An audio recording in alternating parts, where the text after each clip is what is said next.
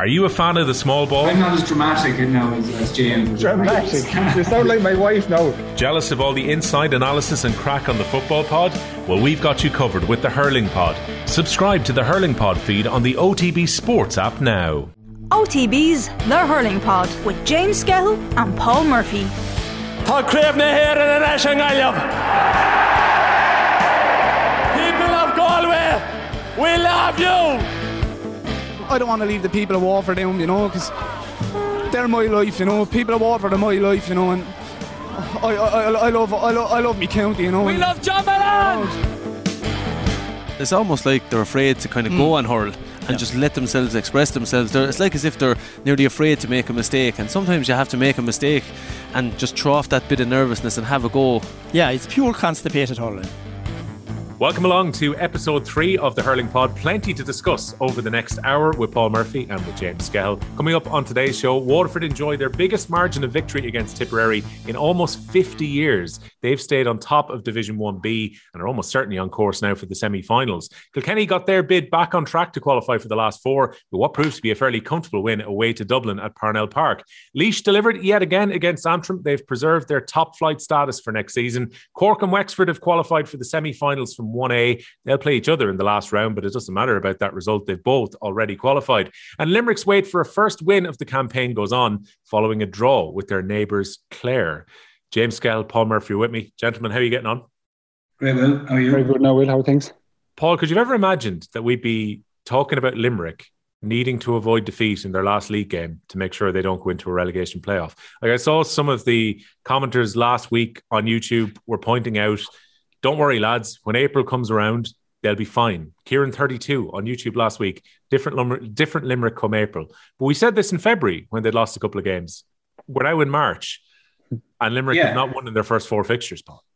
Yeah, uh, like I think when we're talking about Limerick, we'll all admit, and I think this is across the board, any pundit will admit that you, you do believe that they're going to come somewhere right in championship. But I think just what people are looking at now at the moment is they're saying, well, okay, you lose one match, you lose two matches, but you you know you go three matches, you know, losing, you're you're getting lads sent off. You Ennis is not an easy place to go, but you go up to Ennis, you draw, and then suddenly you know you're in the position that you're in. I think we just expected Limerick to maybe have make an easier stab at it or something. I don't know, but we're kind of seeing a few more, I suppose, not problems maybe, but certainly questions that have to be answered for Limerick before a championship. So look, no one's saying that Limerick are on the downward here or anything like that. We do expect them to come good for championship. But there still is, I suppose, what's showing up now is is there a few questions over them? Let's one of the big things I would be thinking, and we, we, we talked about it last week, was if they lose one or two big players, and when we're talking big players, it's like players they can't replace. Well, how do they function? What way do they function? We saw in the semi-final, or we saw last week, sorry, should I say, that you know they had to bring on four players at halftime, four really big influential players. And then, like you know, against Clare, there we just saw that Declan Hannon going off, Cian Lynch going off. Okay, we don't. It doesn't look like it's anything serious, but it does raise a question that if they do go off, is there anyone to fill those key roles and like the Diarmaid Byrnes roles and these things? I think there's a few lads there that they can't replace. So this is just what people I think are talking about at the moment. Again, nobody's writing Limerick off, but we're just, I suppose, trying to figure out what's happening in Limerick that they are in this position because I think we all thought that they might lose one match and turn it on for the following week. But we're just seeing that that's not the case. Yeah, like James, you said last week, we're not looking at a Limerick championship team just yet, and we have to wait and see where they're at when mm-hmm. Easter weekend comes around with the starting 15. But the team that was named last week, you know, when the team sheet came out on Friday, you're seeing half the team has been changed. And a lot of those frontline players were coming back in for the game against Clare. They seem to be like really targeting getting that win on Sunday, but it didn't happen. Yeah, like it's it's it's all well and good saying that the league is not doesn't uh, hold that much importance in comparison to the championship. That's obvious, but like you don't just flick a switch. You know, I, I'd I'd always be a big advocate like that. You you have to train the way you want to play, and you have to then when you come into the league, you have to nearly go in the ascendancy. Every day you go out has to be some sort of level of improvement. You know what I mean? So from day one to day five will be a gradual, you know, better, five percent better today, five percent better tomorrow, and so on. And you roll into the championship. Right now, it looks like Limerick are just flatlining across. You know, and they're chopping and changing formations, chopping and changing personnel, personnel, bringing in their bigger players, and they're getting the very same result, you know. And I think yesterday showed um, Clare had a fantastic blueprint. Now, albeit the size of Ennis pitch has had a lot to play with this too, but Clare's blueprint on how to attack Limerick, especially on the puck out, um, was something that definitely all the Munster teams would take going forward. And I think from Limerick, Limerick will the biggest part of their game is shutting you down in your puck out, turning you over, creating scores, and then creating scores after their own puck out. So if you can somehow neutralise that, or even turn it into your favour 60-40, you'll go a long way to, to definitely put Limerick on the back foot. James, when it comes to that blueprint, probably over the last couple of years, and this is understandable given that Limerick have been the standard bearers, but so many teams appear to be coming up with a game plan which is good at trying to stop Limerick's style of hurling. It's almost trying, some teams are trying to maybe transition their own game to be able to play against them, but yeah. it's very clear that teams are now tactically going after Limerick this season. Yeah, they are. And like, I, uh, again, I have to mention NFL again. Like, if you ever get, there's, there's a quarterback, right, for the Baltimore Ravens, Lamar Jackson's the name, right? When he first came on the scene, no team had a clue what to do with him because he was elusive, he was fast. You know, he was kind of what teams wouldn't have seen from a quarterback, right? Now Limerick are in year four or five. When they first came on the scene over the first couple of, year, couple of years, teams are looking at them and saying, "How are we going to get around them?" And you've got a whole host of intelligent people in counties like Cork, Tip, Kilkenny, Galway, who are plotting actively, actively plotting how to get around Limerick. And you're slowly seeing that come around again now. I don't think, you know, public opinion, let's say go back two months ago, would have been that Limerick were probably 30, 40% better than everybody else. I don't think Limerick are as good as what the public have said at the moment. Now, at, at the end of last year's Ireland final, I had them well ahead of the pack. You know what I mean? But they seem to have come back a bit, and the gap seems to close. But it's in, if you log on to any bookmakers right now, you'll see Limerick as the clear outright favourites. But definitely the blueprint for for taking on Limerick, I won't say taking them down, but taking them on is there. And I think teams, as the season goes on, will try to develop that gradually. Yeah, like Paul, there's all these kind of nuances when it comes to the argument around Limerick. And again, another couple of yellows which turned into a red last weekend has become a familiar story. Players have been injured, players have been getting tried out, and this is not the full Limerick machine which we saw uh, dispatch Waterford and Cork, particularly in an All Ireland semi final and final last year. But still, it has to give teams around them confidence that you know Cork, Galway, Wexford have been able to restrict Limerick style of play. They're still the lowest scorers in Division One A or Division One B at this stage, which I never thought. Whatever about discussion around relegation, I never thought we'd be discussing Limerick being the lowest scorers in the top flight. No, I think we expected people. We were hoping teams to maybe take a scalp off Limerick in the league, and I think that's the kind of the, the best anyone was really expecting because you know seeing them in the All Ireland final last year, we were just saying there's so many questions for teams to answer here before you have a chance to take a scalp off Limerick. But like what James is saying there, I think they just flat. They're flatlining a small bit. Um, you know, Seamus Flanagan did a, did an interview a few years ago, and he, he stated like you know that Limerick work harder than everyone else, and that's why. They, and I agree with him. Like they do work harder, and they're so intense in how they play. And even I saw Tom Condon over the weekend. He was saying that Paul Kinnerk, when he's training them, he, he believes that they train at 120 percent, so that you know, whatever that is, so that when it comes to a match, you've actually trained harder. And you know, I know a lot of coaches would believe that, but at the moment, that doesn't seem to be what's happening. I mean, they're they're being outworked, and that's the bottom line. And if they're priding themselves on the work rate, the one thing, and I think it's one thing that John Kiely will will be looking for, kind of going, okay, lads, I don't mind if there's lads hitting wides here. I don't mind, you know, any of those things or lads making the odd mistake, but being outworked is an attitude. You know, that's if, if, you're being outworked, it's not because things didn't go your way. You can always run hard for a ball. You can always put in a tackle. You can always track back. You can always support. Okay, if you don't raise a ball or you don't you don't put a ball over the bar, that comes down to the skill, and that's not an attitude problem. That's just maybe in confidence, whatever. But they're being outworked. I saw several instances as well where players were being isolated, which is not a thing we associate with Limerick. A player would get a ball out, you know, Colin Coughlan be out on the wing, he gets a ball into the hand, hit by three Clare players, and then he can't get a pass away because there's no one necessarily there supporting. That's something we've seen, and I think it's something teams are looking at now. Probably the two things teams are bringing to the Limerick uh, when they're playing Limerick is one, hit them before they, they get their heads up. So if they get a ball into their hand, there has to be lads hitting them. And then the second one then is, as we've seen with Aaron Gillane, get under their skin, poke at them, whatever. And we do see even players, I suppose, look, players getting the dig and and another fellow wouldn't go down, but some players are going down and highlighting it to referee. And that's what's to me, that's saying that, you know, the, the, the plan is there to get under Limerick's skin. Limerick are buying it. So every team is going to just keep doing it. And if you have to sell it to the referee a little bit, as, as teams are kind of doing, they're doing it. But um, they're for me the two things that we're seeing with Limerick at the moment. They're being a little bit outworked and teams are getting under their skin. So it's just, they have to look at that and see how they're going to address it.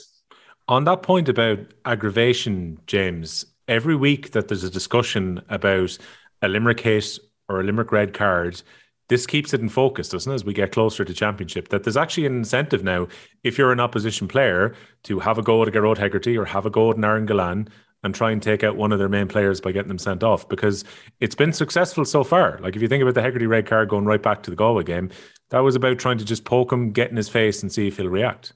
Yeah, like I would have no problem in admitting that if I'm a coach of a team, I am assessing every single avenue to get a Limerick man off his game.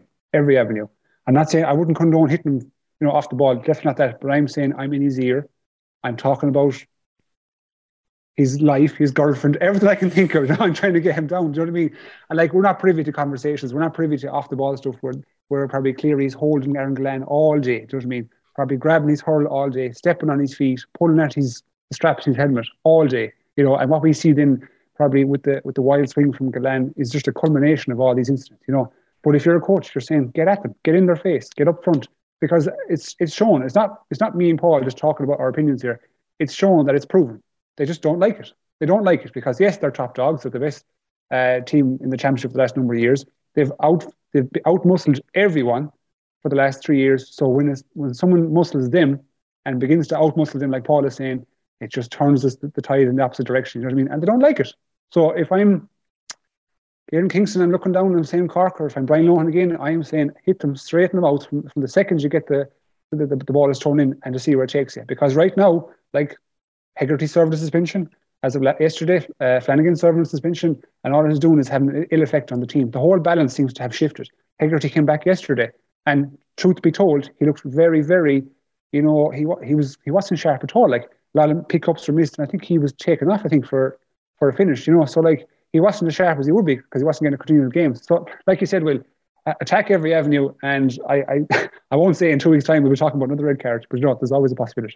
Look, this is why I'm delighted that we got two people on this pod who were there to stop people from putting scores in against them. Because now I can ask both of you about the dark arts of defending, because you've just brought it up, James. Paul, did you ever try and wind up uh, forward in the same fashion where you talk about rumors about his girlfriend or his personal life or anything like that? Because James has definitely shouted from the goals by the sounds of it. No, I can certainly say I didn't. It wasn't something that was gonna that, that was part of my art. Um, like no, again, like di- different players play different ways. Um, you know, my, my thing would have would have been that when I when I was off the pitch, that I was training hard and so on. So that when I came to the pitch, I was thinking to myself, "There's no way this lad could have trained harder than me," and that's what got me mentally prepared. And for me, when there was a lad who would have came on to me, and you know, it, it happens less than you think, but it still does happen, I suppose. But I would have had lads kind of, I suppose, sledging or whatever you want to call it, coming in and mouthing at me. And the one thing I would have had myself prepared for in terms of saying would have been that if he's mouthing at me, that's because he thinks I'm I'm a danger to him having a good game. So he decided now that he has to come on, he has to mouth at me because he doesn't actually think he can beat me 50-50. So that I would always go, if he's come on, he's mouthing. I said, brilliant. There's a weakness in this fella. He doesn't think he can just go out there and ruin the position. And like, and, and in saying that now, James, like, you know, I go on, I've, I've Mark Joe Canning, Mark Seamus Callanan, them boys aren't sledging. Um, yeah, and maybe maybe they'd be going out looking at, uh, you know, or maybe other players would be going out targeting a lad. Like if you know, let's say, if you thought Paul Murphy would react, maybe you would then. But the likes of those lads wouldn't go out sledging because they're there to hurl. They believe they can hurl. That's so my point, Paul. That's my point, yeah, you see. Yeah. What I'm saying is, as of now, right now, if I'm, if I'm a coach looking at Limerick and I'm looking at Flanagan, looking at Gillane, yeah. I'm getting on them. I'm getting on them because they will draw a strike. You know what I mean? It's yeah, proven. It's not. It's not just us thinking maybe they will. It's it's absolutely proven. It's in the pudding in the last couple of weeks that Hegarty will strike if you get in his face. You know, and like get get in his face. There's nothing wrong with that in the game. Get in him. So if a tackle's coming, hit him. You know what I mean? Get up, get up front and use the body. Like sledging is a different story. That's for, that's for football. Do you know what I mean? Like, and, and like there's two things there like that, that I was saying like I was saying like that you know if a lad's trying to put you off if, if he's trying to put you off by mouthing at you you're playing into his hands by actually doing what he wants you to do, is by actually giving him a dig back. And mm-hmm. I suppose to say again that you would have played in as well. I won't mention the player that was involved, but we had like Ger, Ger Aylward would be a fiery corner forward. Like, you know, lads didn't like marking him in training because he'd give it back to you fairly hard. Now, if you gave him any sort of a dig, he'd give it back to you twice as hard. But we played G a few years ago. And look, the blood was up in the match at some stage. And uh, Ger, maybe he dropped the ball or something, and whoever was marking him, I won't say it was marking him, came out with the ball, handed it off, it went up the other end, and he got a point. And the, the lad went into him and said, That was your fault. You dropped the ball there. That's your score. You put it over the bar. Ger turned, Ger turned around and got the next ball, pushed your man over and stuck it over the bar. And he said, Who got that score, basically? And that's what you're looking for, I would say, out of players. Like, you know, the likes of Jerry Aylward would be a fiery man, but you're looking for him to react on the board, not react in terms of a dig, not react in terms of going a man down. Like, and you know what I mean? That's That's exactly if he, if he in that situation hit a dig, that's what the Galway defender wanted. Don't do it. You're you're doing him a favour by doing it. Exactly. So, Paul, were Callanan and Canning, two you've named there, the kind of difficult players to mark and two of the best forwards of recent years. Are they silent when you're marking them then and they just kind of drift around? Or is there much of a conversation that actually happens when you're detailed to mark them? There, there's no conversation. I could name, I, am trying to even think of, of, of the lads that would mouth when you're actually marking them. And it, it's very few. The likes of Canning or Seamus Callanan, to be honest, they're like, you know, we, we would have talked to like Joe when he retired and, and different lads and, and saying how much of us, you know, um, a, a, great figure he was for the sport. But the likes of these lads, the reason they are in such a position and they are great players is because of their attitude as well. They just, I, I don't know. My, my reading of it is that they just don't believe in doing it because they believe they're great players and they don't need to mouth at a fella. Maybe they've done it or maybe they've had their own individual battles. But anytime I've marked them, there's never been a case of, you know, we've said anything to each other to get each other off. You might fight for a ball and you hit each other digs and different things, fighting for the ball. That's all manly stuff. That's not going out or no one loses any respect for each other doing that. So you just kind of get on with it. You're fighting for a ball and that's it, and you're fighting your position and you're shouting at your own players and these things. But there was never a case of directly targeting each other. And I can think of very few players that actually that would have happened over the years. So, um, but maybe it's something at the moment that each team is looking for their own angle, and maybe it's happening a little bit more than than, than we know or than what we see. There you go, James. If you were to take over from Brian Cody at some point as Kilkenny manager, you could inject a different type of coaching style into them then. I don't think they need coaching down there, to be honest. I think they won enough. They won enough, to be honest. they won't take too much advice from a Galway man, I think. The cleanest segue possible, which can bring us round to Kilkenny's great win against Dublin at the weekend. This is one of the most important fixtures because it's so important with the shake-up for the top four in Division 1B because teams have been beating each other so far. And I'll come to you first, James, to get the neutral perspective on it. Mm-hmm. ran riot really against Dublin at the weekend. I know Matty Kenny was saying on off the ball afterwards that he was kind of at a loss to how they performed so poorly when they played so well at Thurles uh, the week before. How much is that down to maybe Dublin's deficiency, particularly as a forward line, or how much are we giving credit to the way that Kilkenny hurled in Parnell Park on Saturday night?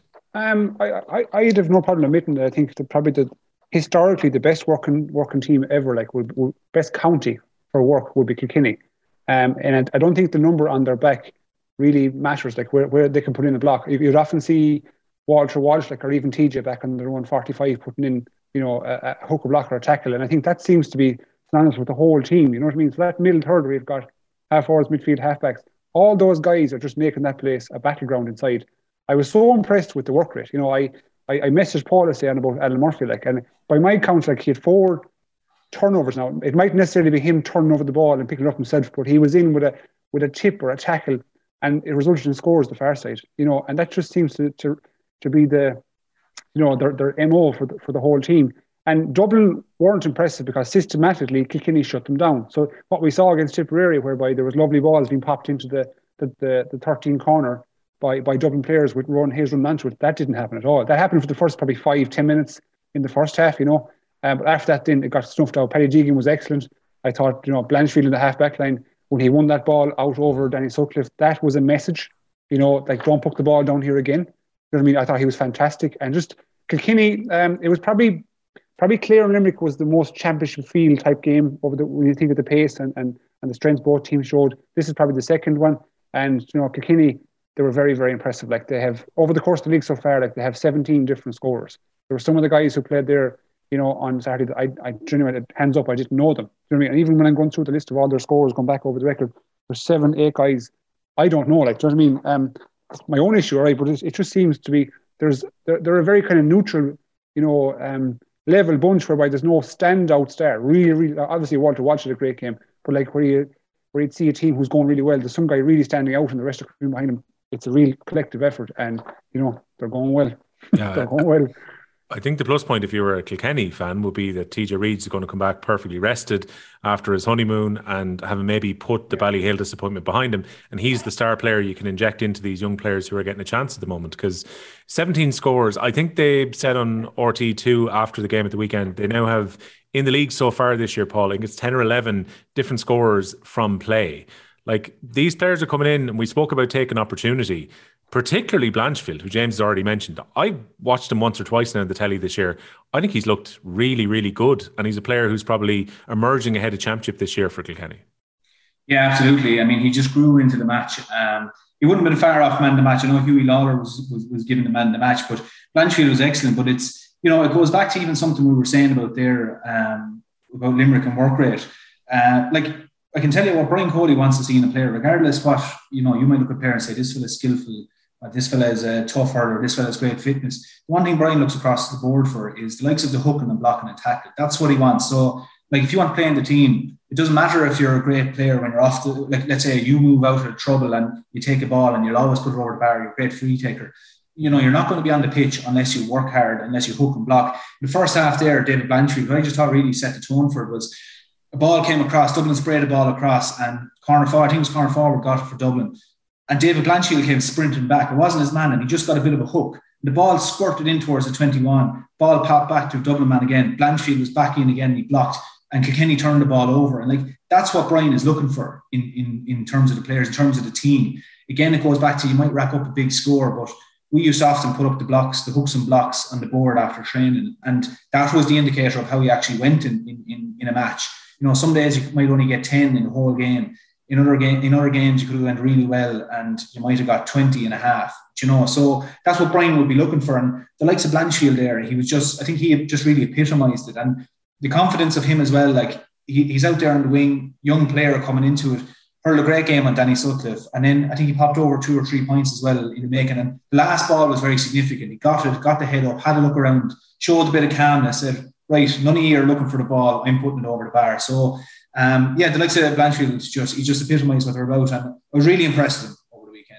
Massively yeah. impressed. How old school or not is Brian Cody around stats and so on, Paul? Because I listened to Tommy Walsh when he was on with the lads on OTB AM last week, and they were talking about GPS, and he was kind of half joking about the fact that you can see with your eyes probably much better you can see in the GPS. That sometimes running is mindless running when if you've got good positioning, and he used the point that I think he was hurling with Leinster at one point with Brian Whelahan, and Brian Whelahan had made the point that it's like, why not just be in the right place to get the ball rather than making meaningless moves which actually don't benefit you? Was Cody big on stats? If you're saying that he's thrown up a, you know, a sheet and looking at hooks and blocks and so on, how much does Brian look into that as the coach?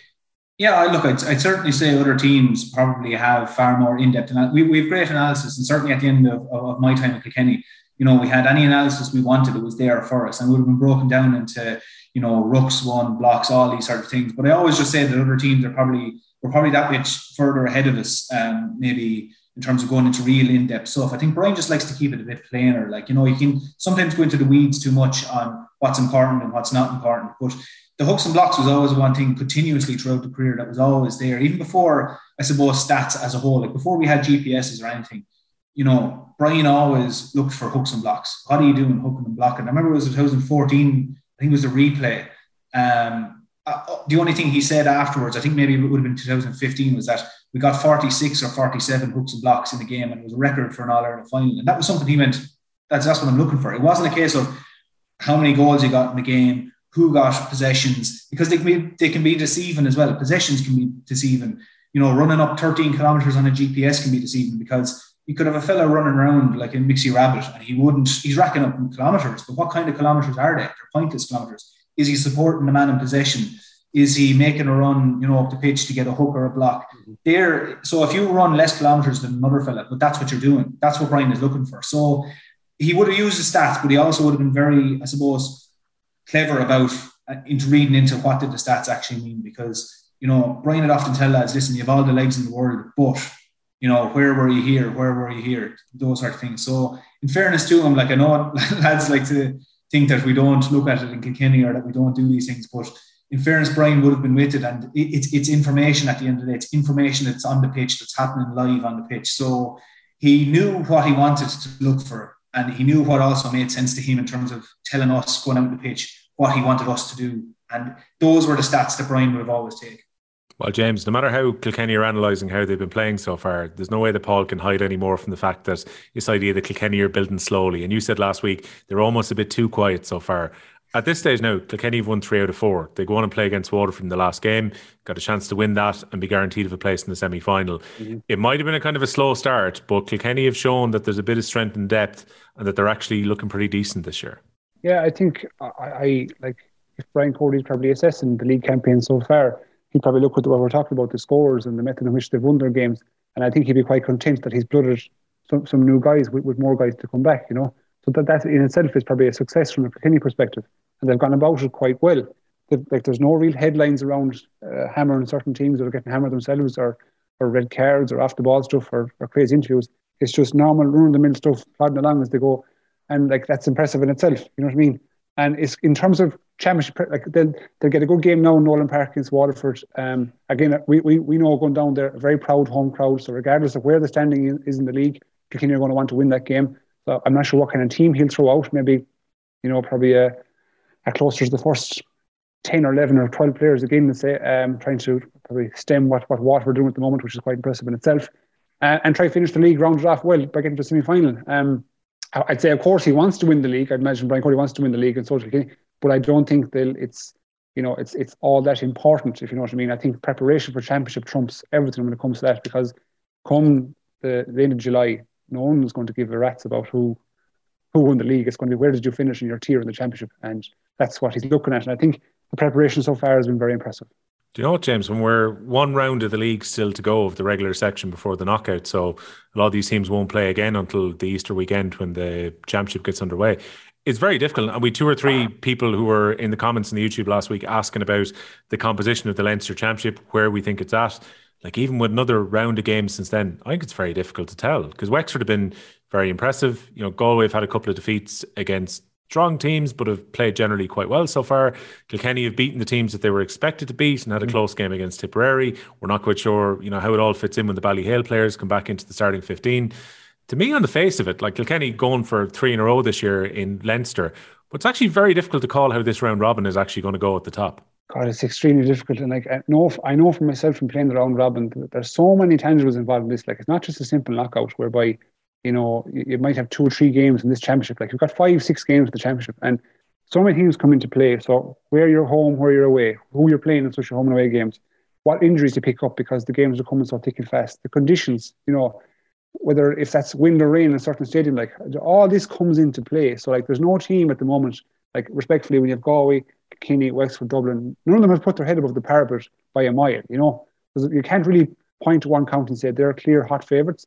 It's only marginal. So like if I was to call the Leinster Championship right now, I can't. I can't actually put a degree of separation between any team because so much comes into play. And it's. It's great for the neutral. You know, it's, it's mighty for the neutral that they're going to get, I suppose, get to witness this spectacle of games week in, week out. Um, but like no one is really no one is really kind of, I suppose, odds on, I suppose, if you want to put it that way. And um, I think everyone, if, if you're in a Wexford dressing room or a Dublin dressing room or any dressing room that, you're saying we have a chance to win this here. We have a chance. Yeah, because Paul, last weekend, you know, Dublin, everyone was talking about how well they were going. They had retargeted the Walsh Cup, got that piece of early preseason silverware, had carried that form through the league. Up until last week, we're unbeaten. We've seen how good Waterford have been. I got to draw it home to them. They beat Kilkenny. We're probably talking about Dublin maybe being on form, the best team in Leinster. But it kind of has us back scratching our heads again about where Dublin are actually at because the fear would be that when Dublin have looked good a few times in recent years, and I even think of their Leinster run last year was followed up by a very tame performance against Cork and Thurles when it went to the qualifiers. So, what's the real Dublin here? Yeah, it's it's a hard one to call. Like we were thinking we were seeing a different Dublin and we praising them the last few weeks. But you know, the one thing we did say against Tipperary was that you know, Tipperary didn't hurt clever against Dublin. They fed the ball into Paddy Smith. and Paddy Smith came busting out, and that really gave Dublin the launching pad to beat Tipperary. The one thing I would be saying after that then is okay, use it for Matty Kenny and let's use that as a positive. Look, lads, this is the way we can hurt. We can beat Tipperary or any of these teams when you hurt well. But I'd also say with it, lads, at the same time, Tipperary gave us the ball we wanted to give them. If they if they came with something different, would we have reacted as well? If you look at Kilkenny over the weekend, where was Paddy Smith? They were playing around him. They weren't allowing him to do that. And for me, that's like Dublin kind of went, hang on for a second. Kilkenny are playing on our terms here now, and they just dropped the heads. You know, if they got, I was looking at the the, the Tipperary Waterford match, and you know, Tipperary started really well and put over a good few points, and they were seven points to two up after about eight minutes or ten minutes. Dublin could have been the exact same against Kilkenny, except they hit three or four wide on the left hand side. And they kind of just left Kilkenny hanging in it. Kilkenny found their feet, found their feet after that. Paddy Deegan was dropping back. They started cutting out the ball. And if you even see the ball Paddy Deegan gave to Cian Kenny for Cian Kenny's points, just kind of epitomised what they were doing. Paddy Deegan got the head up, saw there was a little pocket of space, and gave that little really good ball into Cian Kenny, as opposed to what Tipperary were doing with Dublin, bombing it into the D, hoping for the best that Jake Morris would come out with it or whatever. So when Kilkenny didn't give Dublin the ball they wanted, suddenly Dublin were going, how do we correct this? How do we how do we row in on this and get them playing the way we want to play them? And then more to the point, then once Dublin started getting the ball, Kilkenny were just hitting them hitting them again. And if you see, there was three matches where I really thought it happened. Clare did it against Limerick. When Limerick got the ball, Clare hit them. But Waterford yesterday against Tipperary, Tipperary man got the ball, he hit them really hard. So that's what Kilkenny were doing against Dublin. They did, for me, it was those two things: using the ball really well, avoiding Paddy Smith, and then once Dublin got the ball, they just choked them. And something significant for me then as well was Dublin didn't score between the 8th minute and 27th minute. And it was Donal Burke each time they scored. That's straight away there, you're saying, look, that's that's not good enough. You know, when you saw like Ronan Hayes week before winning loads of ball, I think he came away with one three. Where are these lads now? You know, when you need them, when you need someone to get up and let's say after 10 minutes, say, lads, get a score on the board. It wasn't happening from Dublin. So as much as we're praising the last few weeks, maybe maybe it could be a bit hard to say they started believing their own hype a small bit. And Kilkenny just came up and said, We're going to go at you here. But again, it's still the question of Dublin is you can do it when you want to do it. But is the attitude there to go out and do it every week? And okay, you have a great win, back it up the following week because again, Galway last year they had a great victory, um, but then they just didn't turn it didn't turn it on again. Like you know, they just went back into the reverted to type.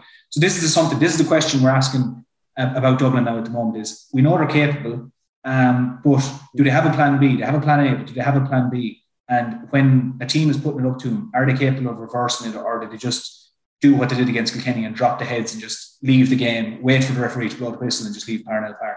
Just to round off on that game, Paul, because you can give us a Kilkenny perspective on this, you'd have to be happy if you're from Kilkenny with the clinical side, which was shown by them in the second half. Like the Walsh and Keoghan goals came at good times. They worked those goal chances and pretty much effectively killed the game at that point and then didn't really let up afterwards. Like that has to be a good sign coming out of Kilkenny from the game at the weekend. Yeah, absolutely. It was exactly what you're looking for. You know, they went up, they didn't, I suppose, hang around to see what Dublin were going to do. Um, Dublin got off to a good start, but, you know, once Kilkenny took the lead, they just put the foot in the gas. And that's something that we're looking for. Um, maybe, like, you know, when, when, when teams are trying to find their feet and figure out their team and so on, that can be something that teams can be criticised for. You go ahead by four or five points, but you let the other team back into it. But Kilkenny just put the foot down. The likes of Walter Walsh, quite in the first half, was you know, fighting hard and working hard, like we said, even though he wasn't getting the ball, he was still working hard. But then in the second half, he just exploded into the game, and Dublin didn't know what to do with him. And then as lads were even being introduced off the bench, they were getting stuck in. You know, you had Mikey Carey driving forward, getting score. You had plenty of lads just all over the pitch. So again, there's there's great positives. I mean, I think any team over the weekend would have taken what Kenny got out of Parnell Park. You know, lots of lads getting on the scoring sheet, lots of positives players getting game time. You know, you were blooding lads, but at the same time, your experienced lads were stepping up um, and you were just learning a bit more about yourself. They were great in defence as well. You know, Hughie Lawlor and Paddy Deegan were just up the spine or central. Paddy or Pádraig Walsh at centre forward again. Like you have the great dilemma now if TJ comes back, where do you want to put him? And that's what you want. You, you want to be able to put out a lineup with maybe TJ wing forward, or corner forward, or centre forward, whichever. So I think Kilkenny fans coming away from Parnell Park would have been really happy the weekend. And I know from chatting to people, it's just, you know, they're giving the team time, which is needed as well. But also the team are, I suppose, um, reciprocating that by actually putting in great performances. So it, it's, you know, it's great at the moment. James, if we can stick with Division 1B, Waterford have endured a lot of misery in recent years against Tipperary, and Tipperary beating them heavily at times in their home ground in Walsh Park. This time round, Tipperary are very much in the game up until about three quarters of the game gone. But Waterford showed, I thought, great physicality, great pace. Looks like they're incredibly well conditioned with the way they finished this game as well. Finished out incredibly strongly. They win by 10 points in the end, 128 to 21 points. Unbeaten at this stage, seven points racked up from their four games so far. Yeah. How impressed have you been by Waterford thus far? I so I've been very impressed. Um, I think they've mixed they've, they've, a great mix to the game, a great blend. You couldn't really I you couldn't really pinpoint one facet of the game and say that's how they're doing it. You couldn't say, oh, it's a speed game, it's a power game.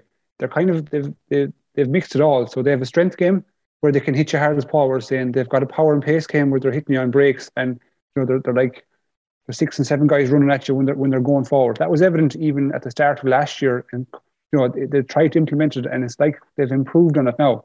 So if you look at any turnover yesterday, when they they really hit, as Paul said, they hit Tipperary guys hard, or they hit um, Tip guys hard, and as soon as the turnover start, they're all facing the one direction, attacking, uh, giving options. And I can tell you as a defender, and Paul you this, when you see four or five or six guys coming at you unmarked because you can uh, unstructured and unmarked, you know, it's a sight. It's a sight in itself. And you're thinking, how are we going to stop this in a split second? How are we going to stop this? Stop this?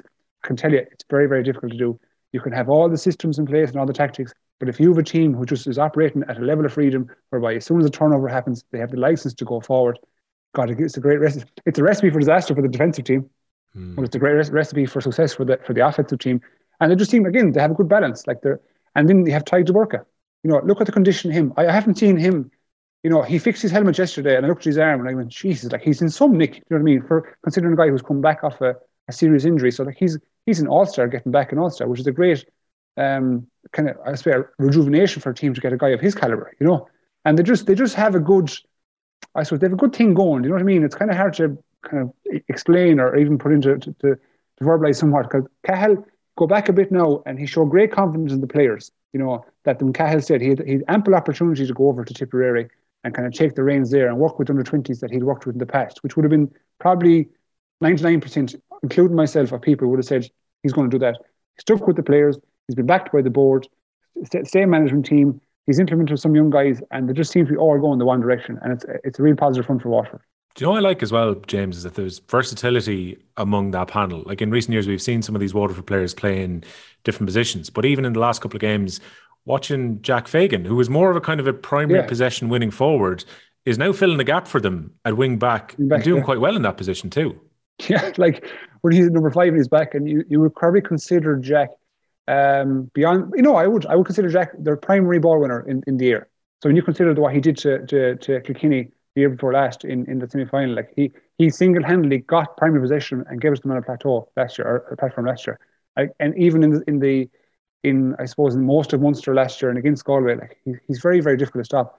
So then you take your primary ball winner on the forwards and you put him back in the backs. You know, it, it does scream of versatility and it screams that like obviously Liam Cahill has seen something in Jack that that favours the team possibly more in the backs. You know, gives them a better balance or gives them a better direction going forward. And like when you have that kind of five six guys as we said going forward and turnover, and if Jack uh, Jack coming from a wing back position, you know it's nearly like the, the whole Kyle Hayes thing. Kyle Hayes was started his first All Ireland at centre forward. He goes back to wing back. Big question mark. Same with, with Barry Nash. And now they're two of the best attacking defenders, if you want to put them in that bracket, in the country. And maybe Cahill is looking at this and saying, Jack Fagan can do the same thing for us. You know, so again, they know what they're doing. They know what they're about. Very impressive. Yeah, and this is where games might benefit them as well, Paul. They get a bit of extra time now to bring in some of these players who are coming back in, like the Mahonys after Ballygunner's campaign, and Jamie Barron is coming back soon as well. Who you would almost guess these guys are automatic starters, but the rest of the players who've been playing have been doing well in the league so far maybe look, maybe this is the new position for Fagan and where he's going to play. Like you look at Bennett doing all the scoring in the forwards currently as well. It's not a bad problem to have all this versatility. And Waterford almost certainly going to get at least one game beyond the end of the league with a semi final and maybe a final as well. Be no harm for them maybe to get a bit of extra hurling ahead of the championship itself. Yeah, this is the thing. Like we're, we're trying to bait at the moment, really, who um, wants to win the league. Like what positions are teams in?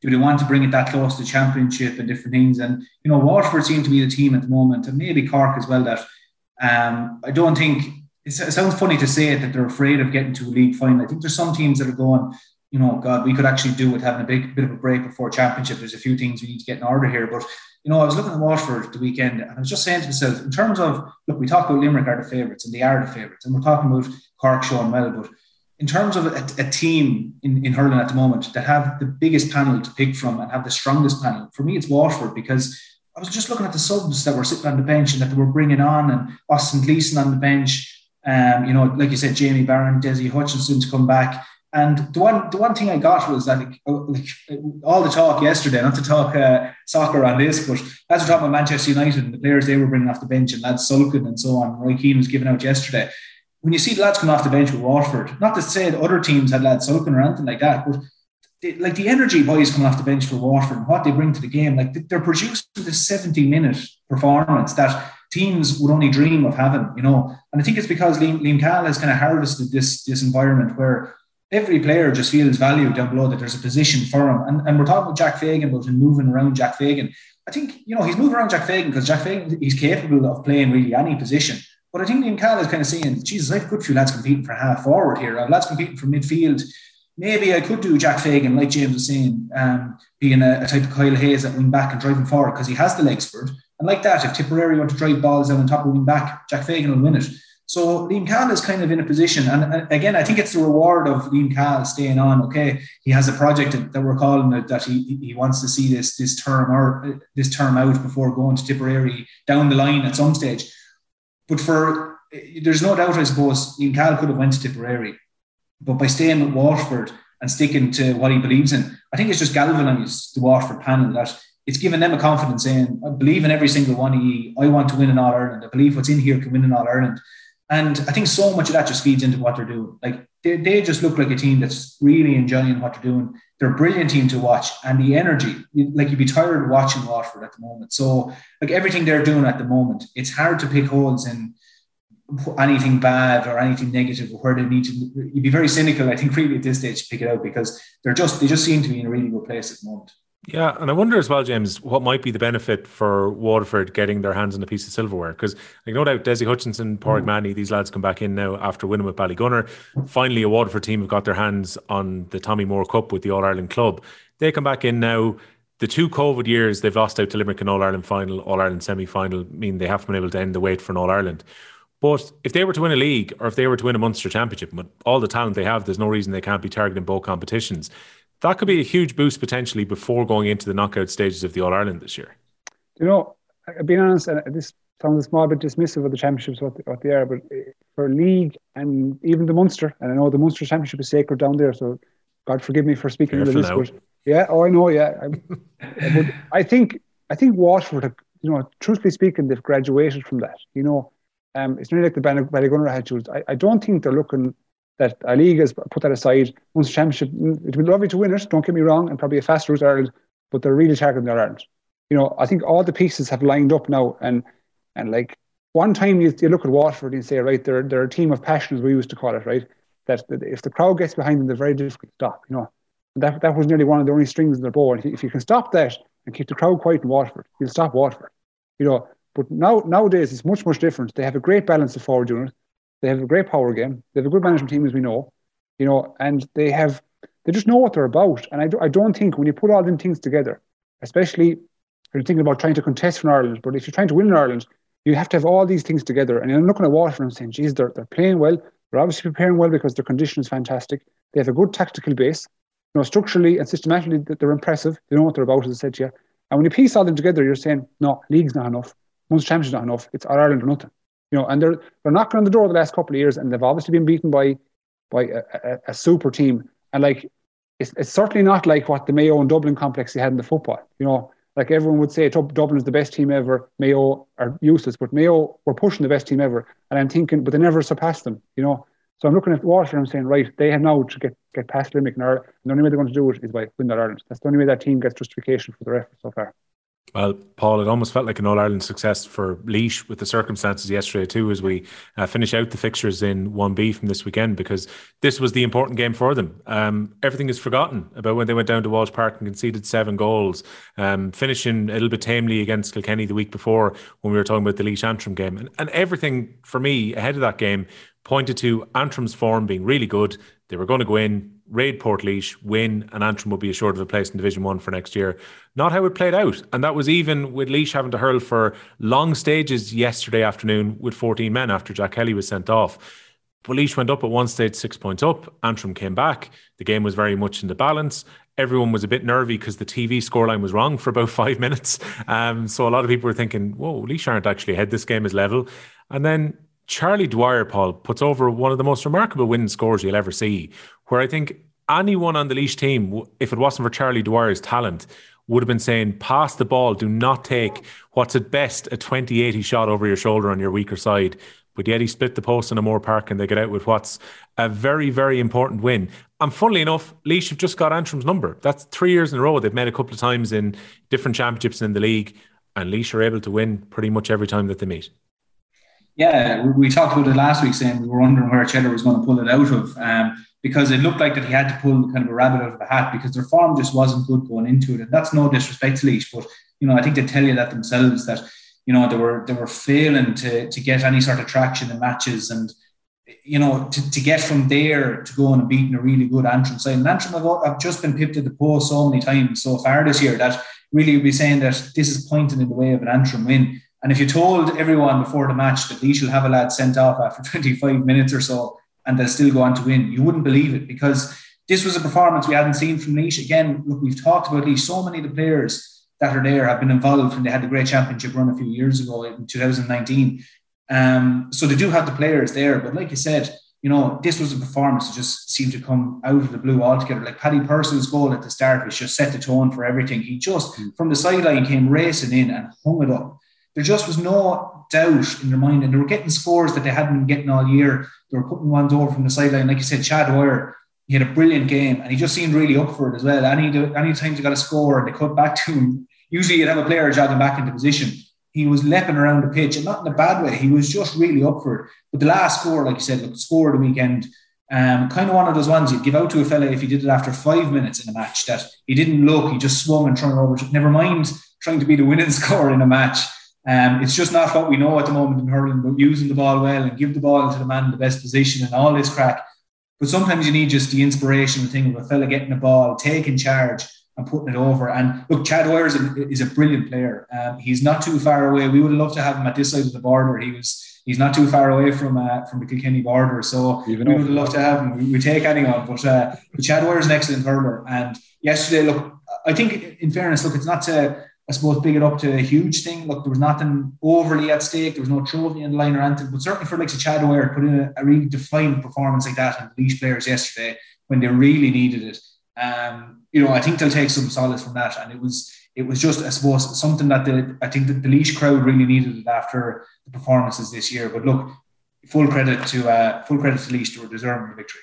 Yeah, the thing is, James, and we were chatting at the weekend, the three of us, about Malachy Clerkin's article in the Irish Times, where he pointed out, and I think there's very good arguments in there about some of the deficiencies about the National Hurling League, and particularly since it's been restructured, you know, are almost certain that one team from say the pack outside the top eight are going to take some ritual beatings and it was Westmeath last year Offaly this year. You're likely to have two teams are going to be competitive with each other in 1b so this fixture is going to be important most years because it's almost certainly going to decide who's staying up and who's going down it's kind of forgotten sometimes that now Laois have been 11 years in division one of the hurling league a lot of those years they've had to stay up with the skin of their teeth they've won some relegation playoffs along the way but for all the disappointment that would have been in Laois about the way they hurled in the first three games 2023 they're going to be a Division One hurling team again. Yeah, and you know that article. I think what everyone does is they draw comparisons to the football league setup, and like every county, bar one, you know, uh, plays football, let's say, and they're in a, a certain division of their own merit. You could say so. Like it's it's not as if a couple of counties are being isolated. So if you think of at the minute in the hurling, we've got a 12 team top top tier league. Let's call it that, right? And there's probably two or three teams that that struggle to challenge the top nine, but you can't isolate them. So we we we tried the the one B league a few years ago, and like even now we were down it ourselves. You know what I mean? And it was it was no good for the call it the top teams, and it was no good for the smaller teams because it really came down to one fixture. And like I remember we played was it Limerick one year, and uh, you know that was to to qualify for the league above, and you know like was that that was our fixture. So every other game that we were playing in that at that time was aimed at probably blooding members of the squad. You know what I mean?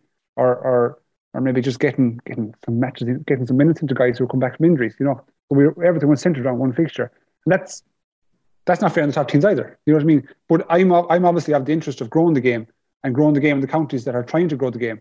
So like if you look at the, the as we said, the entrance, the leashes, like the Offaly's uh, at the moment, whether they like it or not, they're still trying to get some traction in the game where they were historically brilliant, but now they're they're they're at the back of the pack at the moment. You know, so it's it's it's, there's no easy fix, Will. Like it, it's we could stay here and debate this all day, and we could come up with structures. But There's no easy fix. Like what we need is we need more teams. We need, as I said last week, we need more funding for these teams who are trying their best to to come up and challenge the top teams. In in my opinion, it's no fault of the top teams. Like what what can they do do only beat what's put in front of them, you know? And whether if that you know, amounts to certain teams getting hammered every now and then. That's just the nature of the format we have. So I don't think it's for us to kind of structure it. I, I just think it's for it's, on a grander scale is for the GA to look at and see can they push the games further in these counties, you know? Yeah, because like Paul, if we're looking for a second, the alternative really here would probably be a Division One proper with say eight teams or six teams in it, and then change one B into a Division Two, maybe a mix of the top teams from Two A right now and the lower teams in say Division One B currently, and make that into a second flight. But you probably end up with the same problem further mm-hmm. down the line, as we saw a few years ago, where I, I think, in fairness, one B at the time James is speaking about when I remember Limerick and Galway both coming out of that division one year, and I think Limerick won the league out of it one year out of one B. There was a feeling among the very top teams who were in the old one A that one B was like a soft route into a league final at the time. Yeah, this is it. Uh, it's like trying to figure out the system, and probably nearly every sport. Well, very a lot of sports have this problem of trying to find where your top teams and there's a small bit of a gap between, I'm not going to call it like the lower teams or whatever you want to call it, there's always going to be a catch point or a choke point there where, you know, you're trying to introduce a team into the top tier, but trying not to give them beatings. Like, unfortunately, in, in some ways, it's just a gauge of where counties are. And like, uh, like you know, Malik Turk made great points in it. But like James was saying, there is a bit of a reality about this in that when you're trying to fine tune these things, if, like your few teams are going to take beatings along the way, you know. Um, but you, like it's it's a very fun, hard thing to try and get right. Uh, if you look at the likes of the Joe McDonagh and the Christy Rings, like something that Hurling introduced over the years and the GA introduced, it's been very beneficial. But by no means at the start of that was it a perfect thing. You know, teams were finding their feet, but once teams got kind of seasons under their belt, they started to improve and they started to go through the grades and they weren't taking hammerings. They were now within teams of their own of their own standing and they were winning matches and it was very rewarding. But then when teams just, okay, you win, you're, you're now stepping out of that pond and you're going into the bigger pond and suddenly, you know, you have a yard less and the ball is traveling a bit faster and teams are more physical and now you're taking beatings again.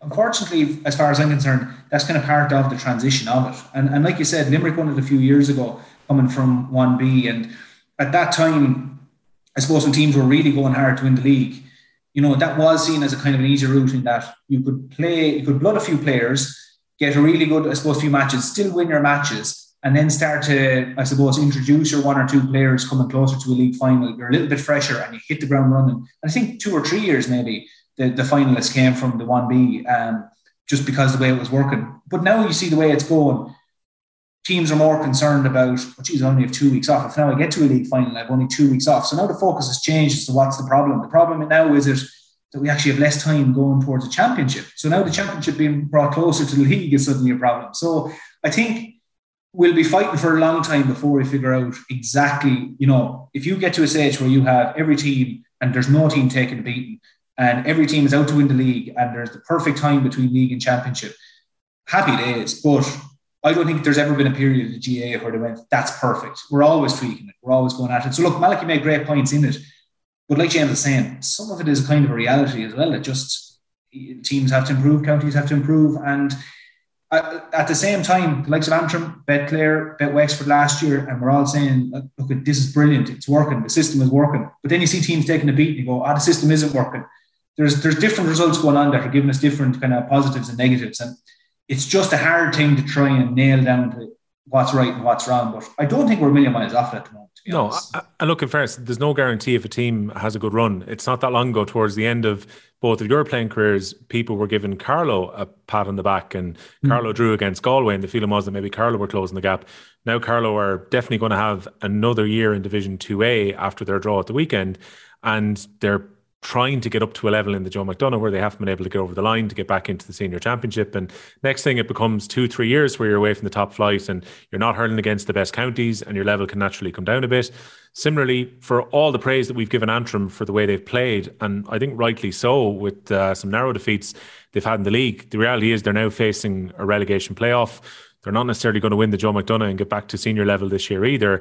And for all the plaudits who might give Antrim over the last 18 months, two years, they might find themselves in 2023 playing in the second flight in both competitions. So there's no guarantee. Saw Westmeath, you know, this weekend as well, losing out to Down, shock defeat by a couple of points means almost certainly the Westmeath won't be going back up to Division One hurling for next year. So there's no guarantees that these counties who are say getting that exposure will necessarily stay there for a long time.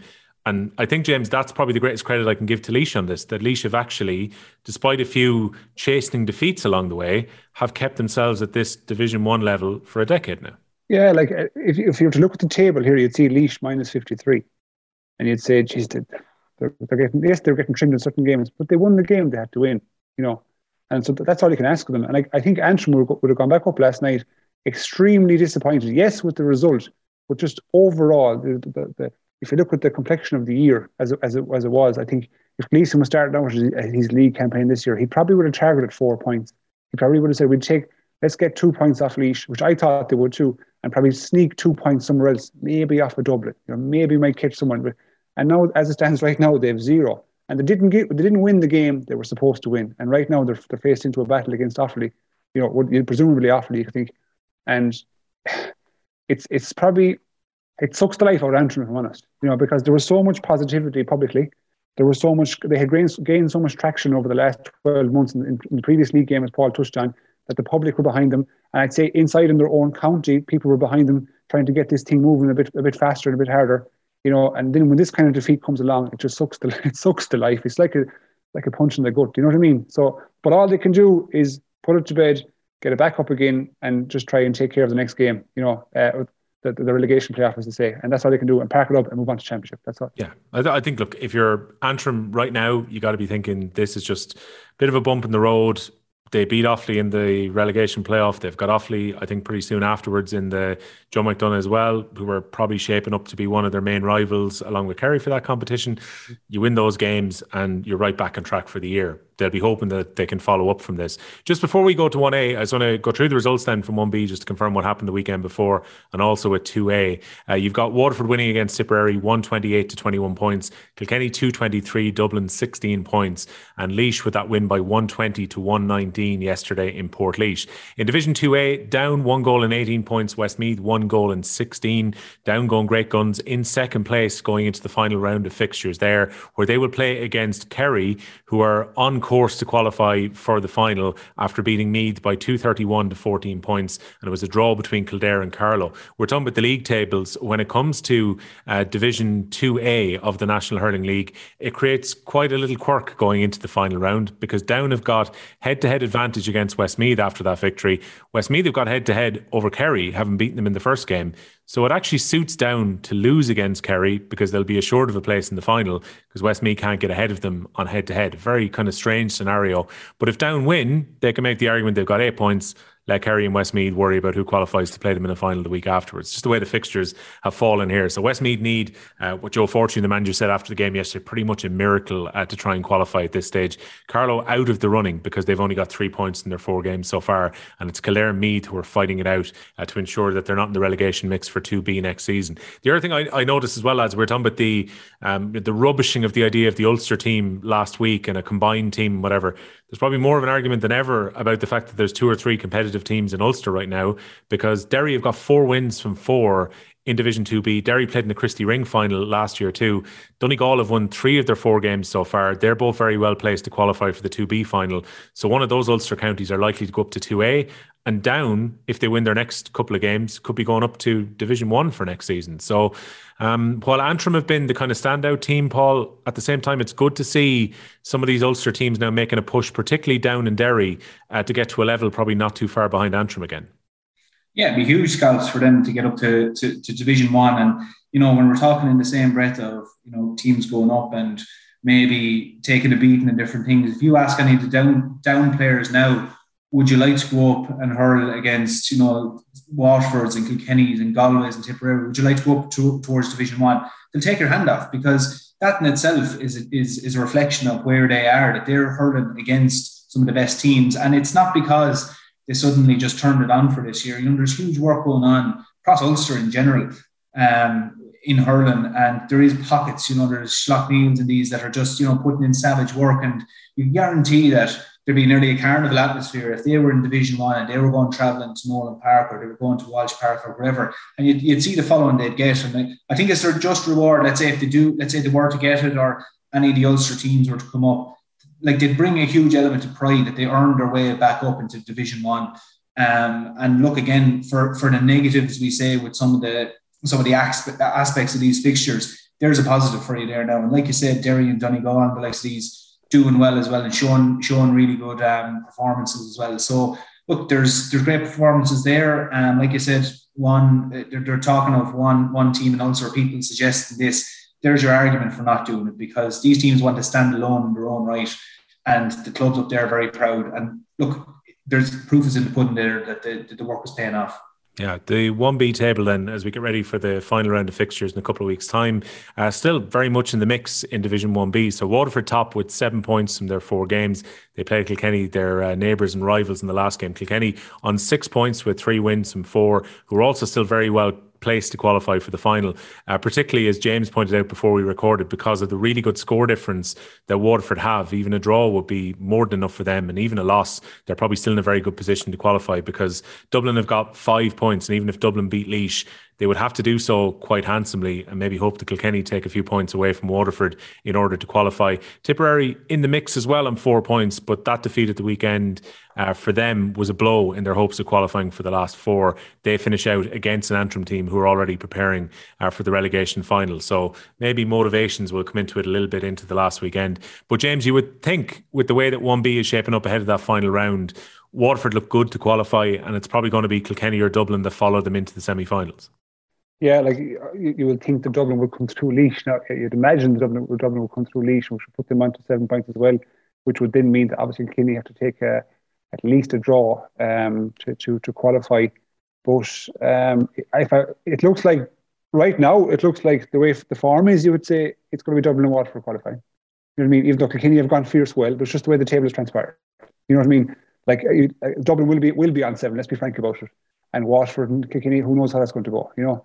Um, so it's just it was an interesting group. Like, and what I, I think across the board, Tipperary are going to be extremely disappointed. Like the way that their league has, you know, you'd imagine there's a pep in the step under a new management team. You'd imagine there was some some younger players that should get probably better results. And like I'm looking at them and thinking, geez, they've only scored an average of 14 points from playing all their games. You know what I mean?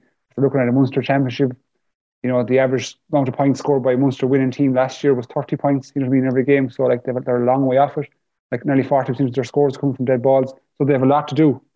They have a lot to do in, in order to catch up with the Munster pack. So the league for them is over, obviously.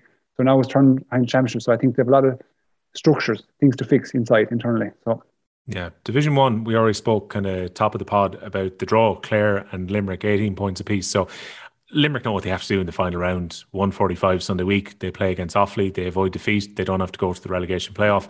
And it will be Offaly against Antrim. But we know already at this stage, Paul, the two semi finalists from 1A and two teams are going to meet in the last round. That'll be proper shadow boxing, you would think, between Cork and Wexford, given that they know they're already into a semi final. But uh, Cork winners against Galway on Saturday night at Uí Chaoimh, 126 to 23 points. Difficult circumstances for Galway, particularly. Um, given Henry Shefflin's brother Paul passing away on Friday. So that was awkward for their preparations uh, going into the game. But uh, Cork winning quite handsomely on the field, Paul. They've backed up everything we were saying about them so far. Again, I think there's loads of options for scores in that Cork forward line.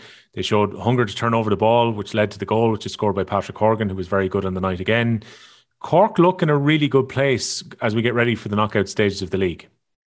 They do, yeah, yeah. And like they said, they're still building on on what we're talking about. All the good things they're doing, they've kept it up.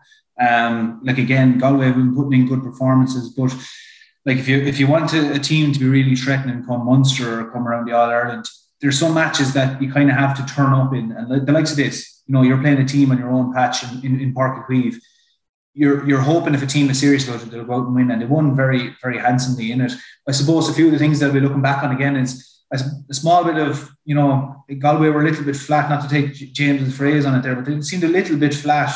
The likes of Tommy Monaghan turned up brilliantly, and he was one player, I suppose, that really showed hard work rate, chasing lads around, getting ball, getting back up the pitch, getting his few scores.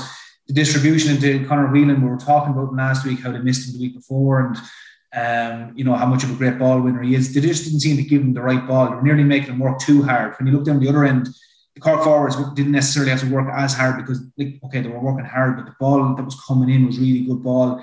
When the score wasn't on, they were able to recycle it. And just there again, it goes back to decision making. Their decision making was really good, but at the end, like there wasn't a huge amount in it either. You know, Galway hit a lot of wides, and particularly Cathal Mannion drifted out the field a little bit there in the second half, and he hit two, I think, kind of two bad wides, and it, it kind of summed up Galway's performance. Like Cork were taking these, like Mark Coleman came up and got a great point. I think just after Cathal Mannion hit one of those wide similar position for Mark Coleman. He puts the ball over the bar. There was a few small things in it, but it just seemed to be the clinicalness of of um, of Cork that they were taking their scores. they seem to be showing really well. Like you said, Patrick Horgan looked dangerous and they were threatening the whole time. Um, but I, as well, one thing I did notice about Galway, and it's just a small thing because they look like they're just about, in terms of intensity, you know, about 10% off is all it is. But you saw they were working the ball out, and one of the balls they were working out, Cork player dispossessed it, but there was no Galway player following in straight away after to get on the ball. And you know, things we're talking that Waterford were doing or or that Clare were even doing against Limerick. It just seemed to be a small bit. Now I wouldn't see it as a huge thing at all. It's just a matter of, you know, the likes of Henry and the lads will be looking at this going, as we dropped off it, and all it takes is two or three percent or five percent. That's all it takes. If we're really serious with this, you know, the work rate has to be right up there, the attitude has to be up there. And there were small things just around the park for Galway that I just thought that just lacked their intensity and a bit of decisiveness. But again, Cork can only play what was in front of them. They had a great performance and look, racked up 126 great scoring as well. So look, great performance at the Cork. James, talk to us about those few percentages that are maybe missing then, because you thought the performance was a little bit flat against Wexford as well last week. Yeah, but again, like I, I know we've been beaten by six points two weeks in a row, but I was more encouraged after the Cork game, would you believe? Um, because uh, being at the Wexford game, I thought we were extremely lethargic and we had no real plan. You know what I mean? At least against Cork, we shot about 17 points from play, which was nowhere near as in Wexford. But that was very, very encouraging. Like, and we got we got points from play off players that we wouldn't necessarily expected. I think of Ronan Glennon and Tom Monaghan, I believe, got nine points between them. You know, just popping up, taking scores, and that's what you need. Two two young guys who wouldn't necessarily be associated with the, the Galway seniors of the last couple of years, obviously. But that was encouraging. Um, I, I do, I, I absolutely pick up on Paul's point where he said there was times, moments of the game where we were lethargic, really lethargic. You know, like Paul is right. Work rate for me is not a skill, like it's just a decision. You know, it's a, you know, it's like what he said about attitude. Like you choose to go out and you work your absolute socks off. You know, and that sometimes that didn't happen. And there were some elements of the game that that like it's kind of it, it was very lazy, small bit lazy. When you think of the goal that we conceded, like that was kind of a lazy type clearance where the ball hit the ground and Pádraic should have got rid of it, like just bring man, ball, everything, get it out. But it was kind of a one-handed swing trying to get it out, and Hoggy picks it up and it's in the net.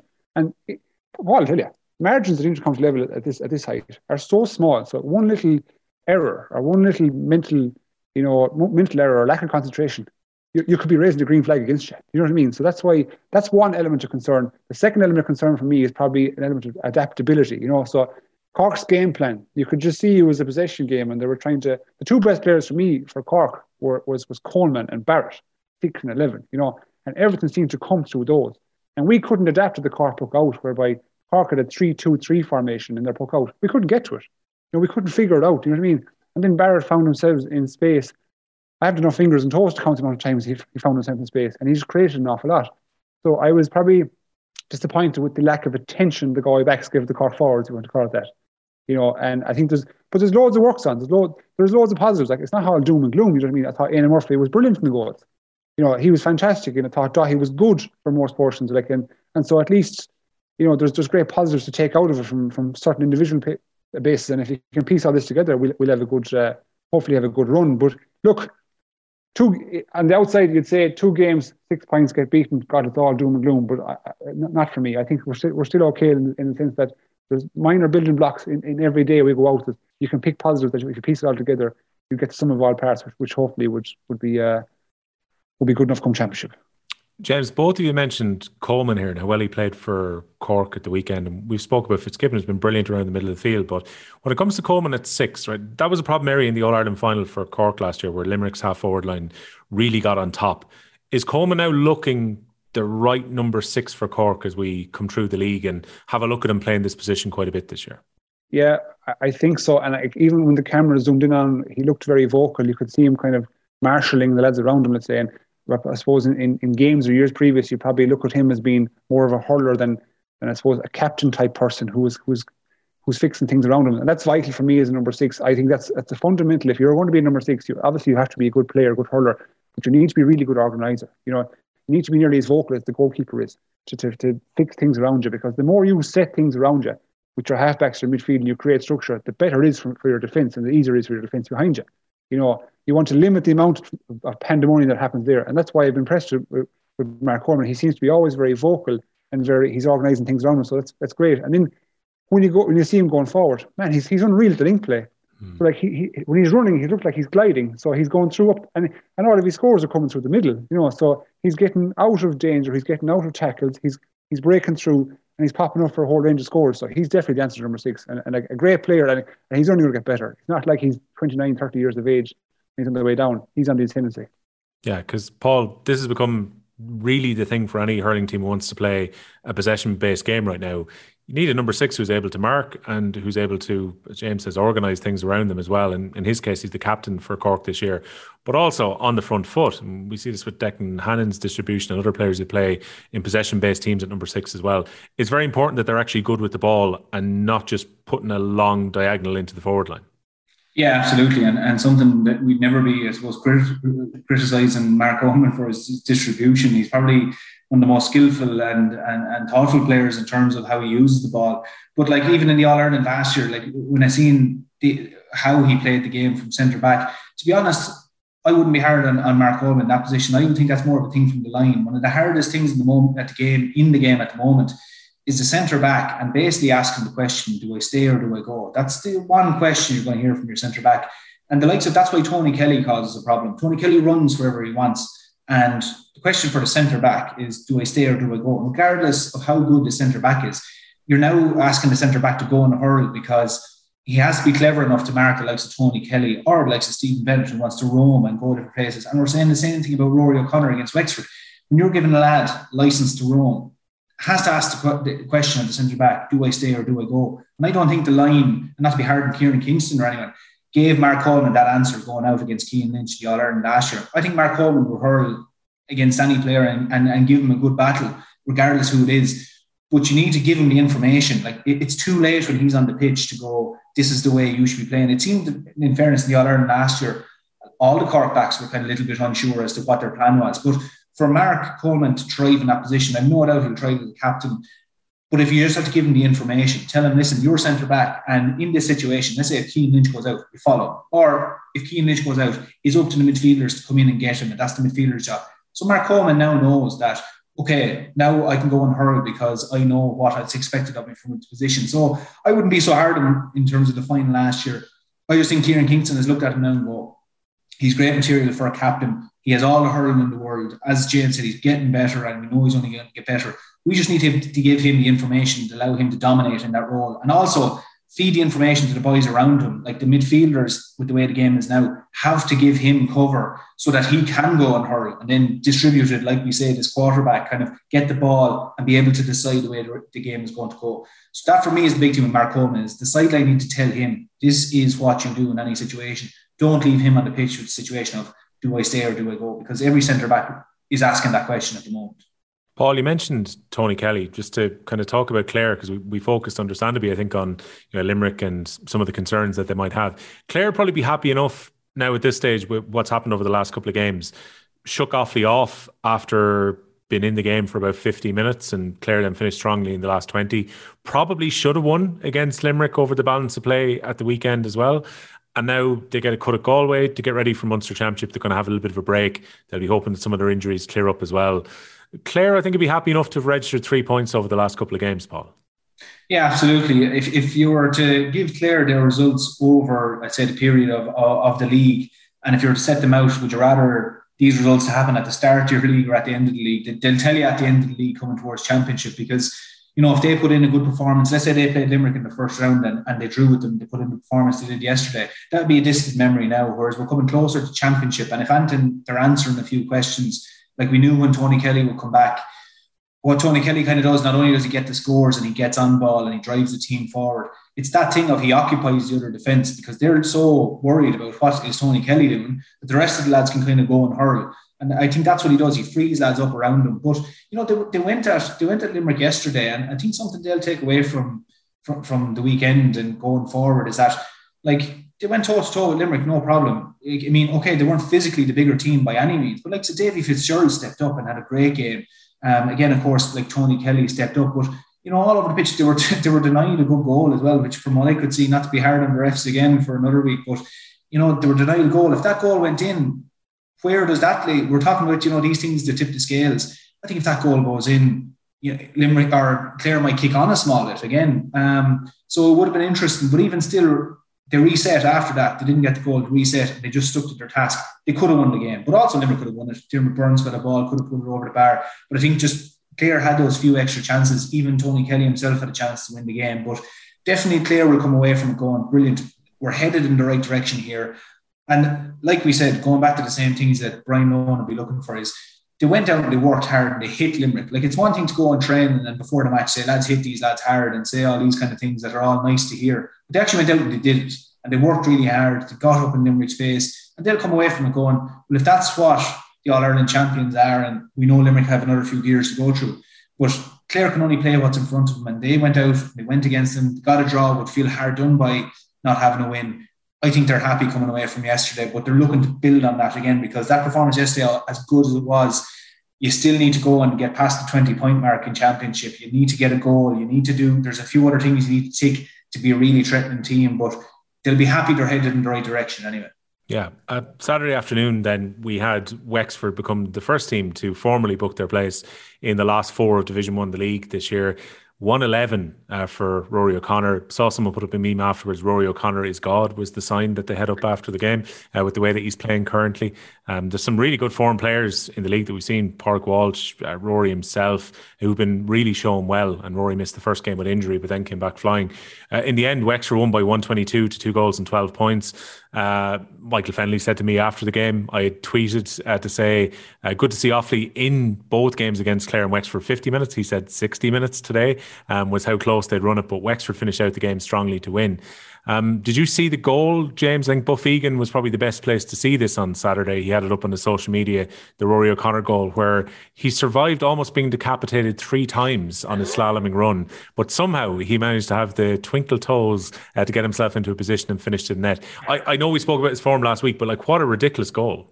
Yeah, I, I truthfully now I'm not going to lie with I, I didn't see the goal, but like oh, you need to see I, it. I'll send it on. Picture, yeah. I can just picture Offaly lads hanging out from now. yep.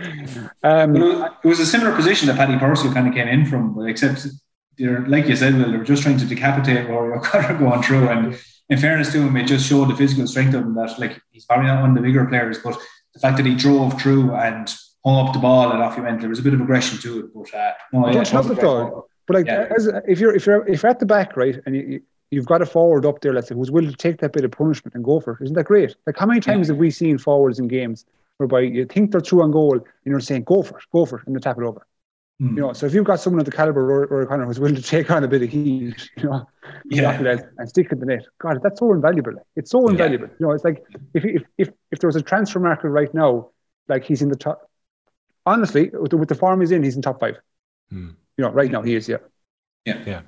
I, I look. I still think Cian Lynch is the best hurler in the country. There was a couple of people kind of arguing this at the weekend after the game on, on Twitter. Like I still think if you take everything into account and they, like he's coming back to form in intercounty and so on, he's still the best. But you can't take away from the fact that you know Rory O'Connor's scoring in the last couple of games has carried Wexford to some big wins, which has got them yeah. to a league semi final. And like the goal as well, James. You're talking about the lift and what it does when a player can go on an individual run like that it was at a time when Offaly were actually on top in the match, and then O'Connor gets the goal and it swung it back coming towards half time. And again, he just kept on popping over the scores in the second half, which got Wexford over the line. And I would think, James, that at this stage, new manager coming in, Darragh Egan, bit of a change around in system. Wexford would be very pleased to know that with a game to spare, doesn't really matter what happens against Cork in the last game, that they're going to a league semi final here. Of course, like yeah, I think if like I said, if they looked at their league group at the start of the year, and they they they'd seen you know Galway and they'd seen Limerick and they they might they may not have expected to come out of the league when you when you when you consider they have a new manager in place. So think of the league collectively. I know we, we can us as, as kind of pundits we like we can harp on individual results and we can you know talk talk talk what we talk, but collectively all the way across the league, Wexford have been impressive. They've gone about their business. They've they've won all their games. You know what I mean? They're they're undefeated as as as we said. They're not conceding a lot, which is huge because like with Wexford, you, you probably could have said with them about them in the past that you can get at them and rack up a big score and they won't score much against you. But they seem to have tightened up the defence a bit now uh, with a few you know position changes and Paudie Foley, etc. Doing really well. And, and Matthew Hanlon. So they've got the makings of a good championship run. You know, it looks like they they can probably put something together. I'd be very interested how they see to get on in the league semi final now. Um, because yes, the group they come through and they've got a bit of traction, but when they come to a knockout game now, how will they perform? So I'd like I, I I'm looking forward to seeing that how that, that transpires. But um, again, overall, if you're rating the league campaign so far, 10 out of 10. Yeah, depends what happens, Paul. But we could well get Kilkenny against Wexford again, which was very entertaining in Championship last year. Depending on what happens with Dublin, maybe we get Wexford and Dublin, and we'll see how different Wexford are compared to the trip to Croke Park for the Walsh Cup final versus maybe where they're at now. We'll get maybe some answers to where Wexford are at after that semi final. But it's an interesting point that James raises there, Paul, about the defence, because we've spoken so much about how Wexford have maybe liberated some of their forwards uh, during this league campaign. But at the same time, they're the lowest conceding team across the Division One and One B this year.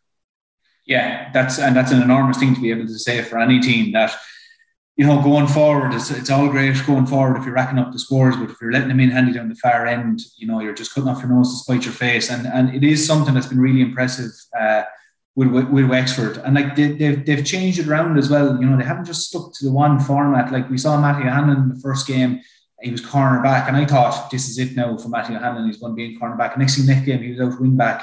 I was kind of saying, oh, maybe in fairness, like Darragh Egan is is not nailing down exactly like just because a player goes well one day maybe we'll move it around. And he's not afraid to upset it a small bit that way and ask a few questions of players. But they're no, they're hurling really well. And the main thing is, I suppose, going backwards is they're flooding backwards in, in their defence. They, they're, they're all kind of chasing back and they're looking to get that little flick and dispossess. Once they get that, then they're suddenly turning around and they're building back up the pitch again. It just seems to be a cycle that they have of, right, we've lost the ball, everyone's flooding back. But it, it's not brainless either. It's not completely like we all flood back brainlessly. And now that we have the ball turned over, we now have no one else up the pitch. They have a great system in place. Each player knows who's getting back. They're running back, and no ball is is is a is given up on. Like they're chasing back. I might get a flick. I might just even put off a player. But the way they're flooding back, it's it's so aggressive at the moment. And like you said there, like to be the lowest conceding team, that's a huge thing for defence to be able to say that. Mm-hmm. Look, we're doing our part, and the whole thing of forwards win matches, but defenders win championships. The defence for Wexford now can you know can stand tall and say, you look, we, have played against the best teams so far, or most of the best teams anyway, and we're the lowest conceding. We're doing something right in terms of our man-to-man matchups and the system that we're playing. So it's it's it's a big feather in the cap for Wexford to be able to say that at this stage.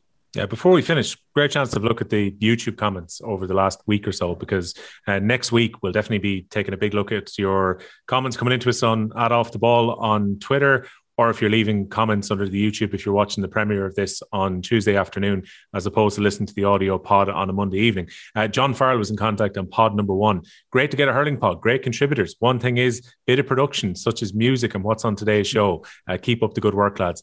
Added this in this week. So you're now getting the audio intro. I've took a few pictures on it. It's not the uh, ultimate production value, but hopefully it's uh, better to have that rather than the cold open that we've had over the last couple of weeks where we pretty much use the video part where uh, we come in from the start. Um, mentioned Kieran 32 earlier saying different Limerick come April. the only concern, James, if you're Kieran at this stage uh, saying that, is that Limerick just haven't shown it so far. And it's not necessarily like flicking a switch here. I remember last year, and I don't mean to directly compare them, but we were saying this about Dublin in the football in July, even after the Leinster final. They weren't convincing against Kildare, and everyone just kind of went, ah, Dublin will come good. It just has to happen. It doesn't necessarily happen that a team gets back to the level they were at. No, because like, every other team is improving.